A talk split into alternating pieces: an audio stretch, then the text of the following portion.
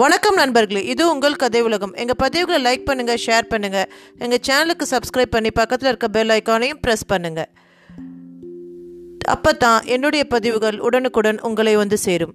திரு இந்திரா சவுந்தரராஜன் அவர்களின் விக்ரமா விக்ரமா பகுதி இருபத்தி மூன்று.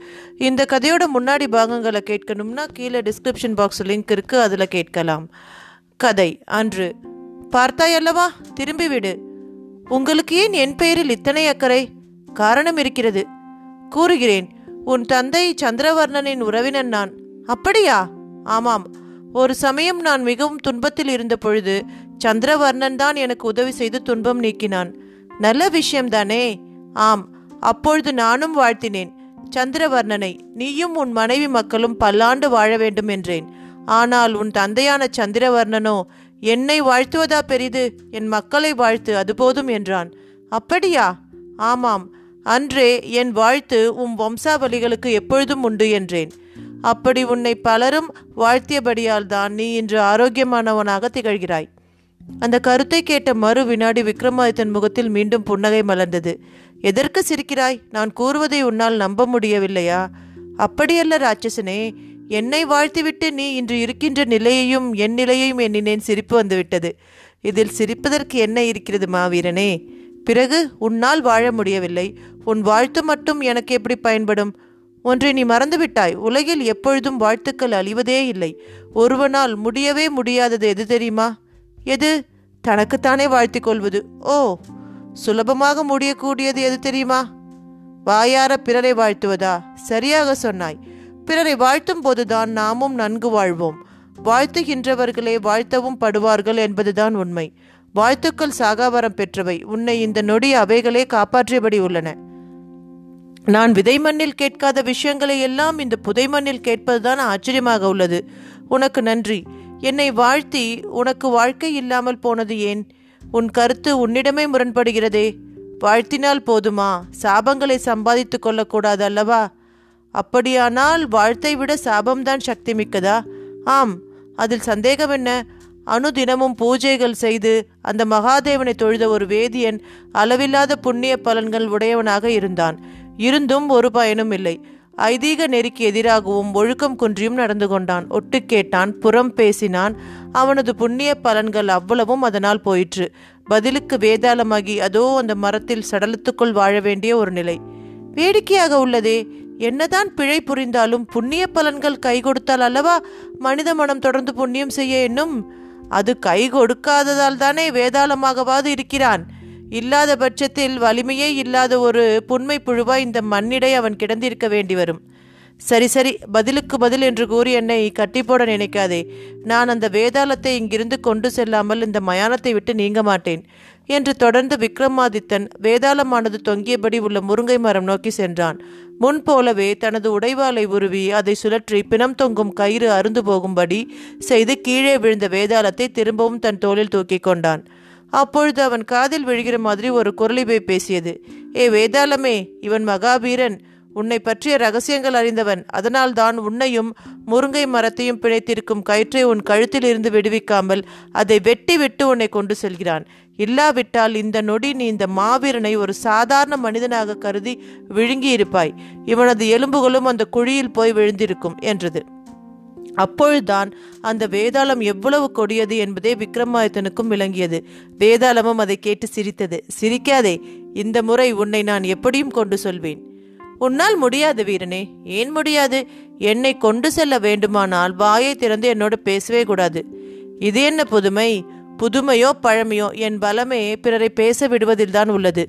நீ எவ்வளவுக்கு எவ்வளவு பேசுகிறாயோ அவ்வளவு நீ உன் ஆத்ம பலத்தை என் எதிரில் இழப்பாய். இப்படி ஒரு ரகசியத்தை என்னிடம் கூறுகிறாயே உனக்கு புத்தி இல்லையே வேதாளமே. எனக்கா புத்தி இல்லை? சந்தேகம் என்ன? இருந்தால் இப்படி கூறுவாயா?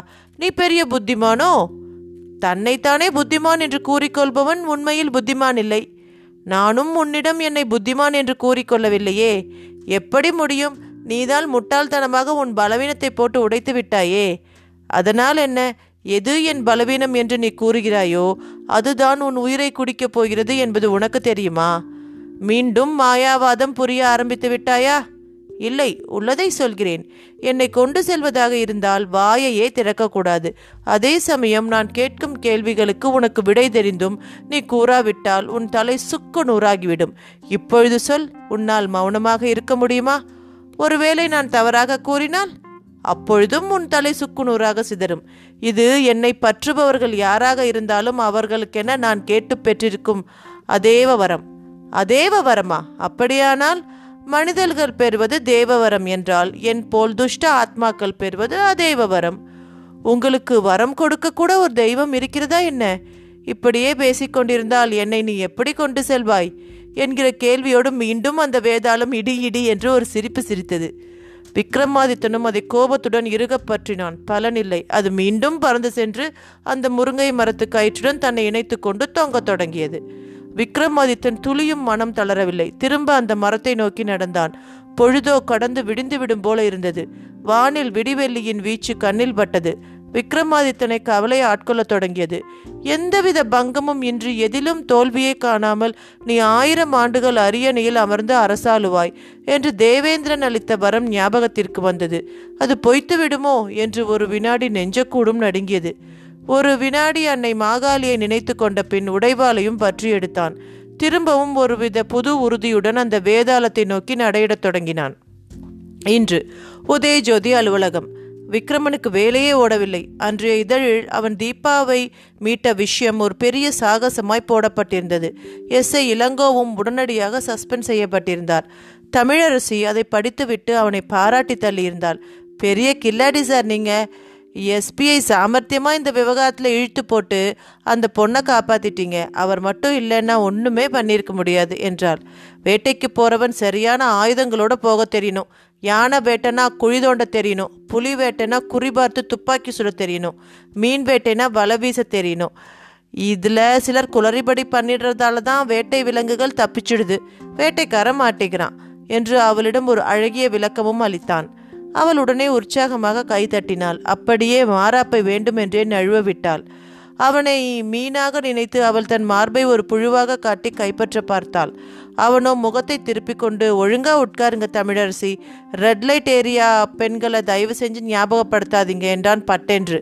அவளுக்கு தான் அனுப்பிய அம்பே திரும்பி வந்து அவள் மார்பில் ஆழமாக பாய்ந்தது போல இருந்தது. அப்பொழுது பார்த்து தொலைபேசியின் சினுங்கள் உதயஜோதி பத்திரிகை பேரை சொன்னபடி காதை கொடுத்தான். யார் விக்ரமனா? ஆமா நீங்க. உன்னோட யமன். அப்படியா? என்ன அப்படியா? பெரிய சிபிஐ போலீஸ் அதிகாரின்னு உனக்கு நினைப்பா?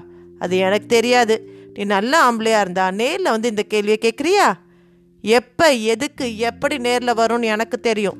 நாங்கள்லாம் வெட்ட வெட்ட முளைக்கிற வாழைங்க. எங்களை அழிக்க முடியாது. ஆனால் நாங்கள் மனசு வச்சா அழிச்சு ஒழிச்சிடுவோம். இந்த மாதிரி டைலாகை நான் எவ்வளவு சினிமாவில் கேட்டிருப்பேன் தெரியுமா? இது டைலாக் இல்லை தம்பி எச்சரிக்கை. ஐஜியே எங்களை கண்டா அரளுவான் எங்கள் வழியில் வரமாட்டான்.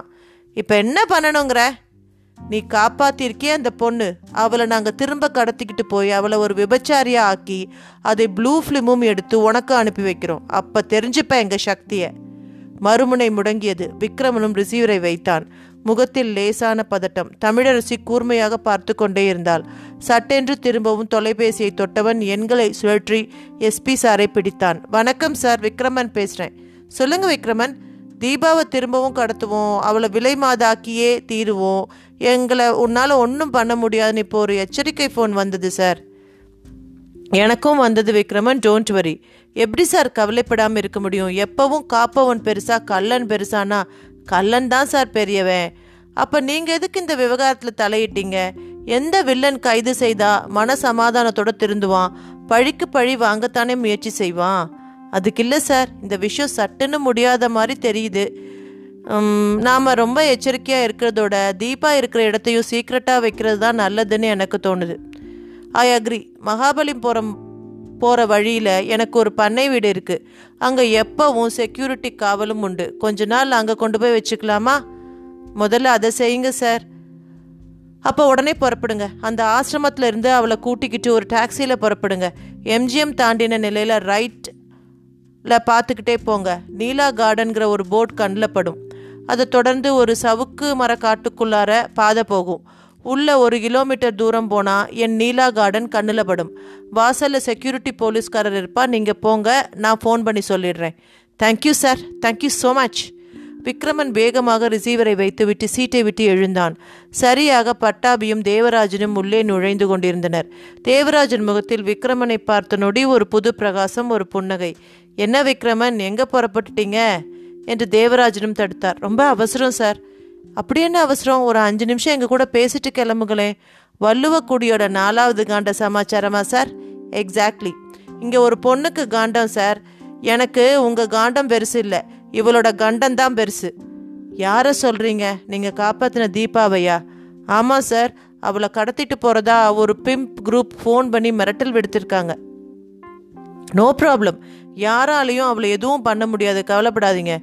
ஃபோனில் மிரட்டல் குரலை கேட்டவன் நான். ஓடிப்போய் உதவி செய்து காப்பாத்தினவன் நான். டேய் அதான் ஒன்றும் ஆகாதுன்னு சார் சொல்கிறாருல்ல பட்டாபியும் கத்தரித்தான். நீ சும்மாருடா நான் இப்போ அவளை உடனே பார்த்தாகணும் சார். இல்லைன்னா என் மனசு அடங்காது. சார் ஏடு சொன்னது என்னமா வேலை செய்து பார்த்தீங்களா ஆமாம் பட்டாபி யூ ஆர் ரைட் நாம் உள்ளே நுழையும் போதே விக்ரமன் பேசுகிற பேச்சு அந்த பதுமை பெண் பற்றி இருக்கிறது தான் என்ன ஒரு ஆச்சரியம்? பதுமை பெண்ணா? ஆமாம் விக்ரமன். இந்த தடவை நாலாவது காண்டத்தில் வந்த ஏட்டு விஷயங்கள் ரொம்ப இன்ட்ரெஸ்டிங்கானவை கொஞ்சம் என்னன்னு கேட்டுட்டு தான் போங்களேன். வெரி சாரி சார் தீபாவுக்கு பெரிய அளவில் ஆபத்து. அவளை ரொம்ப சேஃபாக எஸ்பி சார் கார்டனில் கொண்டு போய் விட்டுட்டு வந்துடுறேன். அப்புறமா நீங்கள் எதை வேணும்னாலும் சொல்லுங்கள் கேட்குறேன் அது போட்டும் அந்த நந்தன் பைராகி இன்னைக்கு வந்தானா?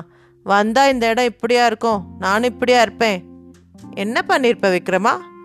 விக்ரமனுடனே அந்த பத்திரிகை அலுவலகத்தில் ஆங்காங்கே வெகு ரகசியமாய் பொருத்தியிருந்த மூவி கேமராவை அருகே சென்று தொட்டு காட்டியவன் இது அவன் அப்படியே படம் பிடிச்சிடும். அதே சமயம் அவன் கைரேகை கால் ரேகை எல்லாத்தையும் சேகரிக்கவும் ஏற்பாடு பண்ணிட்டேன். அதெல்லாம் போலீஸுக்கு ஏதாவது ஒரு விதத்தில் பின்னாட பயன்படலாம் இல்லையா?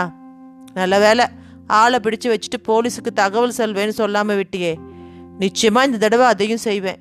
இவங்களை பிடிக்க முடியாமல் தானே போலீஸ் திண்டாடிக்கிட்டு இருக்கு. பிடிச்சு கொடுத்துட்டா அது எவ்வளோ பெரிய சமூக சேவை. விக்ரமா எப்படி இப்படி கொஞ்சம் கூட ஒரு திட்டம் இல்லாமல் பேசுகிற பட்டாபியிடம் படபடப்பு. என்னடா அவன் மூலமாக அவன் கூட்டத்தை பிடிக்கணும்னா அவனை விட்டு பிடிக்கணும்னு சொல்றியா? அப்படித்தானே? இல்லையா பின்ன? ஏதாவது தெலுங்கு சினிமாவுக்கு திரைக்கதை அமைக்கப்போ அங்கே தான் உன் ஐடியா ஒர்க் அவுட் ஆகும். இது வாழ்க்கை. நேரில் பார்க்க முடியுமான்னு இருக்கிற ஒருத்தன் சிக்கும் போதே பிடிச்சிடணும். போதும்டா. ஒரு தடவை அவனை சந்திச்சு நழுவ விட்டதே பெரிய தப்புன்னு நான் நினைக்கிறேன். இல்லை விக்ரமா அவன் மூலமாக பல விஷயங்கள் உனக்கு தெரிய வர போகுதுடா. குறிப்பாக ஒரு வேதாளத்தோட தொடர்பு ஏற்பட போகுது.